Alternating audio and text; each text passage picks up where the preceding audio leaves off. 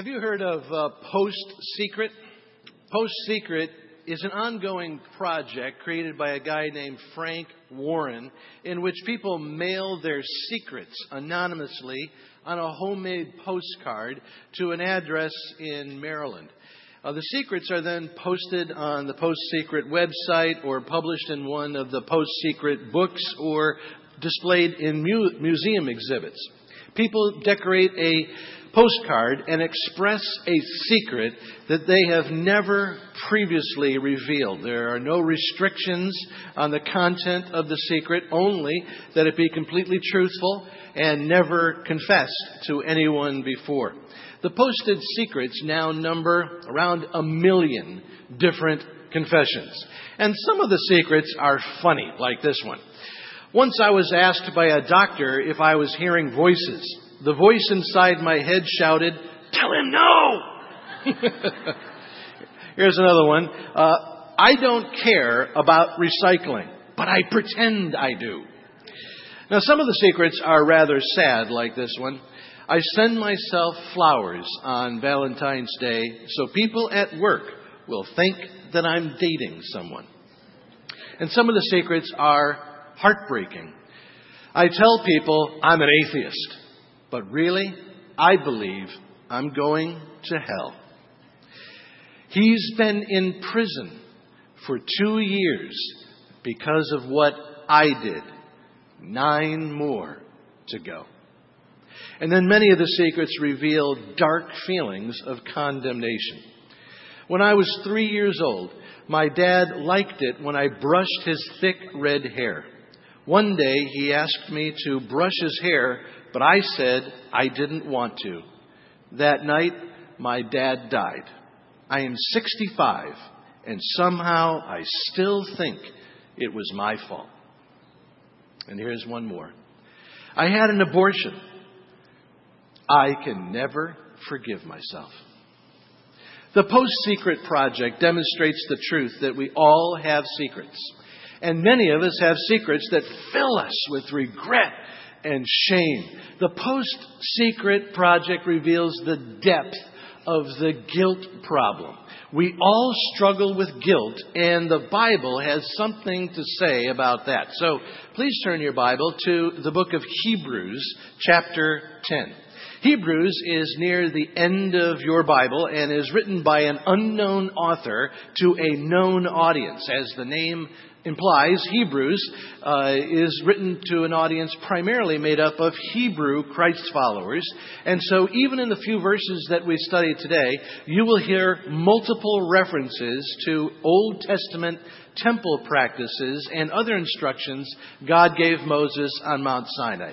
Hebrews chapter 10 Verse 19. Therefore, brothers, since we have confidence to enter the most holy place by the blood of Jesus, by a new and living way opened for us through the curtain, that is his body, and since we have a great priest over the house of God, let us draw near to God with a sincere heart in full assurance of faith, having our hearts sprinkled to cleanse us from a guilty conscience, and having our bodies washed with pure water. Today I want to address the guilt problem that touches every person on this planet and causes every person to struggle with a degree of insecurity. Guilt makes me insecure in my human relationships. It drains me of personal peace. But most of all, guilt robs me of confidence in my relationship with God. Now, notice that the writer of Hebrews makes this connection between being confident and being cleansed from a guilty conscience. Verse 19 begins Since we have confidence. This is what we all want. We want the confidence in life that comes from confidence in a relationship with God. And verse 22 explains where this confidence comes from. It's the result of having our hearts sprinkled to cleanse us from a guilty conscience. I mentioned uh, that this Hebrew passage, Hebrews passage, is loaded with images from the Old Testament. In fact, this theme of living confidently by living guilt free takes us back to the very first pages of Genesis, which says that when God created Adam and Eve, God created them to function with complete confidence. Adam had complete confidence in his relationship with God. And therefore, Adam was confident interpersonally. When God introduced Adam to Eve, Adam didn't say, Well, what if she doesn't like me? What if I'm not her type? No. Adam and Eve were so completely confident interpersonally with each other that their relationship is summarized in those beautiful words They were naked and they felt no shame. Well, if God created us to be confident, what happened? Genesis chapter 3 says that all our insecurities come from the entrance of guilt. When Adam and Eve decided to rebel against God, then came sin. With sin came guilt. With guilt came shame in every form of insecurity. And from Genesis chapter 3 on, the story of the Bible is about the guilt problem, coming in three major chapters. Uh, the first chapter is the slavery of guilt. Uh, the second chapter is the false freedoms from guilt. And the final chapter is the true freedom from guilt. According to Scripture, guilt is not just a problem in history, it is the most devastating issue facing humanity. So let's talk about these three chapters in the Bible story of the guilt problem, starting with the slavery of guilt. Everyone struggles with the chains of guilt. At a very early age, every human being becomes aware that he or she has a weight of invisible guilt. And this is not the product of social conditioning. Guilt is a universal human experience. And one indication of the universality of guilt is that is that because at the core of every world religion is a man made attempt to deal with human guilt. Uh, the issue of human guilt is at the center of the Buddhist concept of karma, the Hindu concept of reincarnation, and the legalistic duty codes of Islam. Everyone everywhere struggles with slavery to guilt, and Scripture explains why. The Apostle Paul says that the reason we all struggle with guilt is because we're all guilty. And deep down inside, we know that we are guilty. Paul writes in uh, Romans chapter 2, verse 14 When unbelievers who do not have the law do by nature things required by the law, they show that the requirements of God's law are written on their hearts, their consciences also bearing witness, and their thoughts now accusing, now even defending them. So Scripture says that the reason we feel guilty is because we are guilty. And our inner conscience screams with this truth. The law that Paul refers to is God's standard of right and wrong revealed in the Old Testament.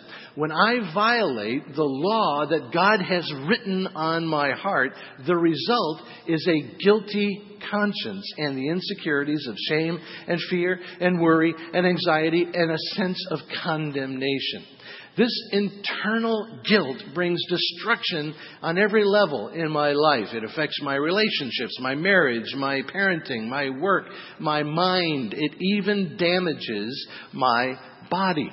The negative effects of guilt, you know, are scientifically measured every time a polygraph, a lie detector, is used. You know that a lie detector or polygraph does not detect lies, it detects the person's bodily reaction to guilt. It's a medical fact that guilt causes the human body to go into a mild state of shock. Uh, certain muscle groups contract, eye movement increases, respiration, heart, uh, perspiration uh, rates all multiply.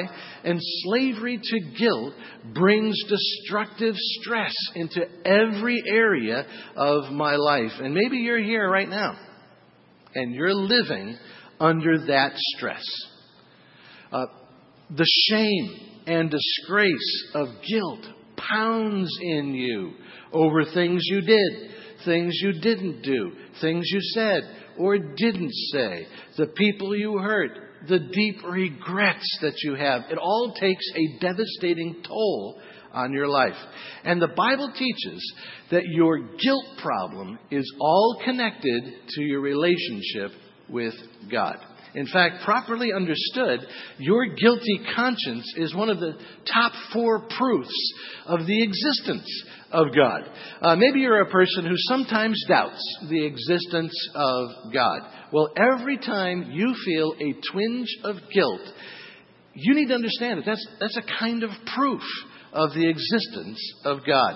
When people ask me, why do I believe in the existence of God, I usually refer to the four M's matter, meaning, mortality, and morality.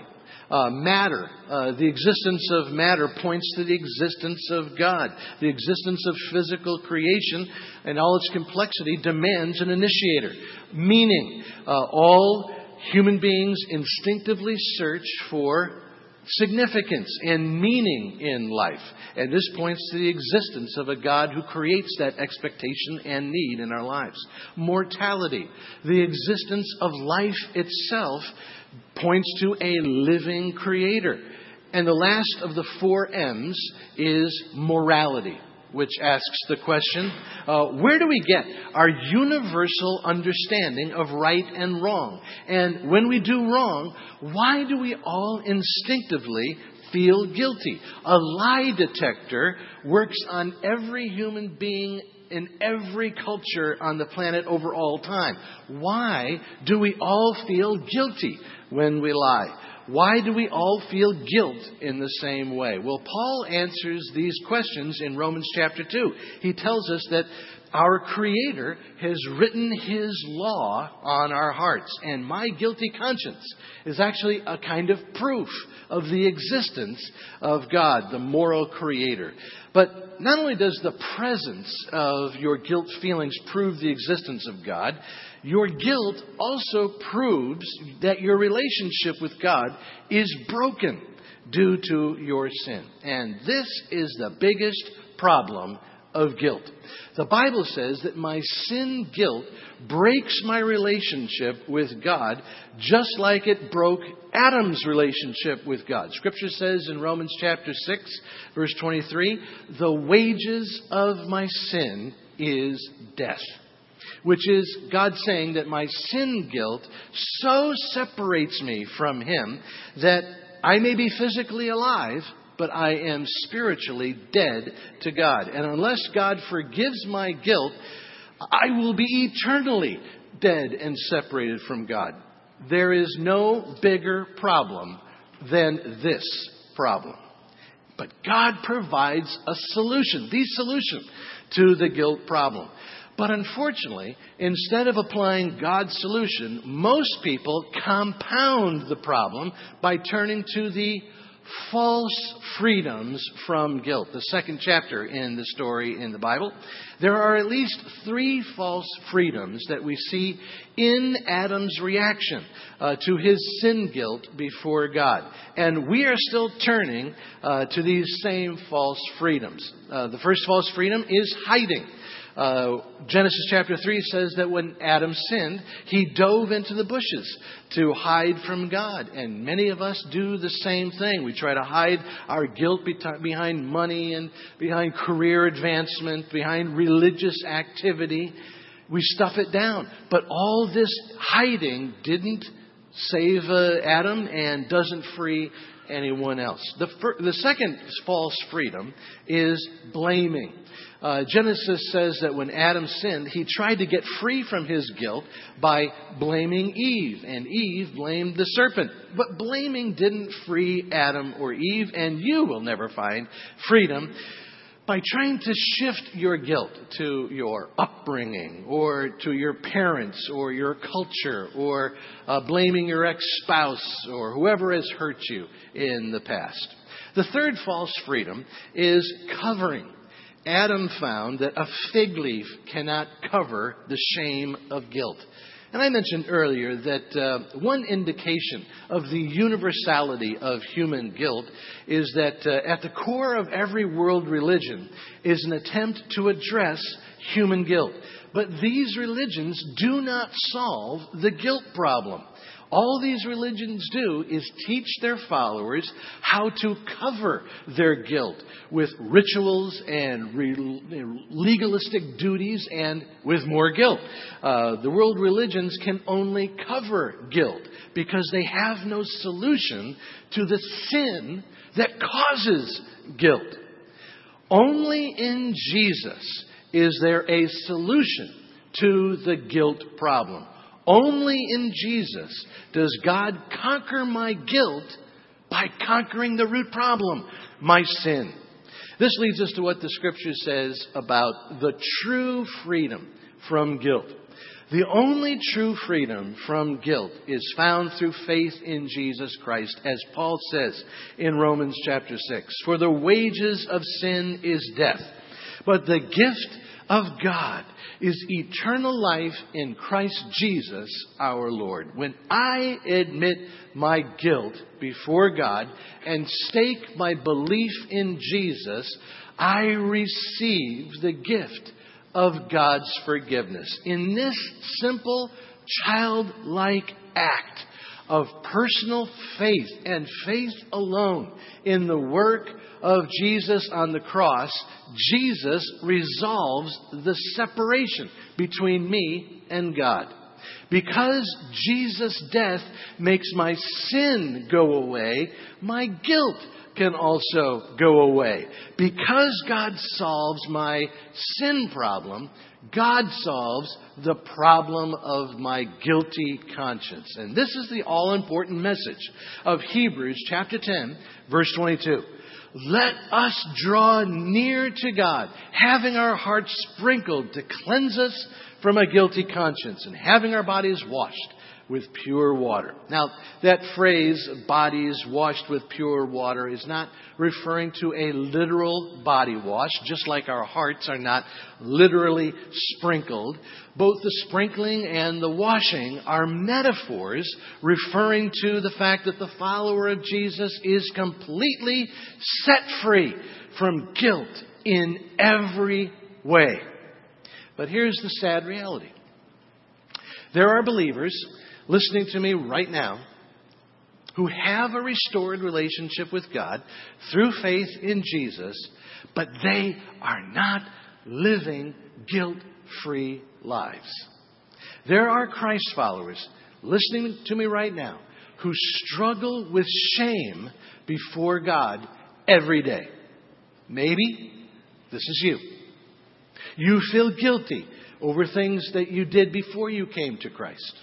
You feel shame over the wrongs you commit since uh, coming to Christ. You feel condemned before God every day because you don't pray enough or read your Bible enough or love enough or share your faith enough.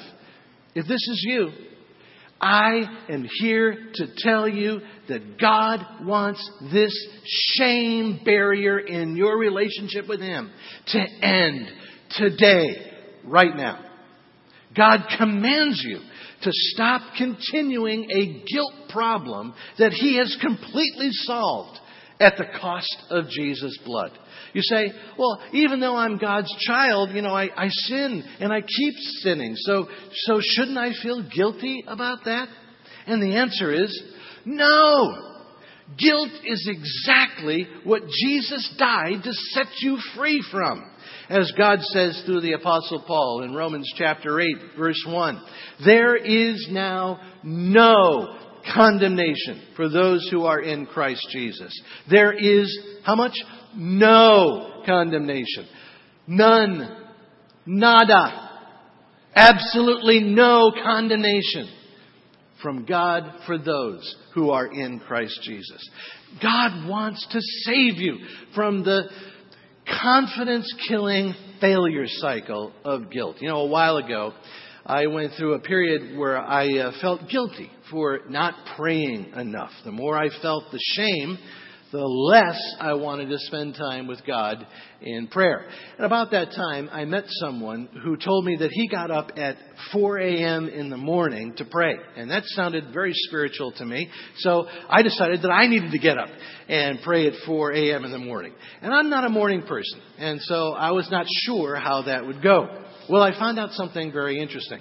I found out that at 4 a.m. in the morning, I am even more grumpy and disoriented than I thought I would be. I found out that nobody wants to be around me at four in the morning. Not even Jesus wants to be around me at four in the morning. But I felt like I should keep going because getting up in, at four o'clock in the morning was seemed so grim and so hard and so miserable. I figured it must be God's will for my life, which, do you see the false thinking here? Well, it gets worse. Uh, I started 4 a.m. as a drill of guilt, and I kept going out of guilt, but eventually I stopped. And then I felt guilty for stopping. See, this is the failure guilt cycle that ends up pulling me away from the sweet relationship of unconditional love that God wants with me and God wants with you. God doesn't want me praying or doing anything good out of guilt. God wants a relationship with me powered by my gratitude for His unfailing, unconditional love and forgiveness. He wants be motivated by His love, not guilt or shame. So the best thing that ever happened to my prayer life was stopping the guilt game. The best thing is entering into what verse 22 calls drawing near to God in His total acceptance and love. If you're a believer, the best days of your relationship with God begin when you realize that your guilt problem is over. Over completely because God has completely cleansed you from guilt. Now you may be saying, you know, all right, uh, I'm a, you know, a Christ following person, when a Christ following person sins, doesn't God still want that person to feel guilty? The answer is no. God does not want his child feeling guilty. Now, according to 2 Corinthians chapter 7 verse 10, when a child of God is living wrongly, God's Spirit brings on that person a conviction called godly sorrow, which leads to repentance and draws the person back to God. You see how there's a huge difference between godly sorrow and guilt? Godly sorrow uh, is God's Spirit calling me in repentance and results in drawing me back to God. Guilt is a voice of fear that shames me and results in making me want to run and hide and back away from God. So as I grow in Christ, it is so important to learn to distinguish between the heavenly voice of godly sorrow and the hellish voices of guilt. And you say, well, how can I tell the difference? Well, you tell the difference by the result. When you hear the voice of godly sorrow drawing you back to God, you need to repent and run to God because that's the voice of God. But when you hear the voices of guilt and shame telling you that God's upset with you and you'd better avoid God until you get your act together and you back away from God, well, you need to rebuke that voice as if it was Satan himself, keeping in mind that in both the Hebrew original language and the Greek original language of Scripture, the word Satan means accuser. and the one who condemns. If you are a believer, guilt is Satan's tool for separating you from God. Decide now that you're going to take that tool and you're going to crush it with the truth of God's Word. Jesus wants you to fully end your relationship with guilt so that you can fully begin your relationship with God. Jesus has completely solved your guilt problem. So in Him, you can live with complete confidence. Let's pray. God, thank you for leading us to this table that reminds us once again of your great work upon the cross. And it's only because of your work on the cross that we can have a guilt free relationship with you. Would you lead us back to this relationship with full assurance of faith? As we draw near to you, Lord, would you speak to us in these moments?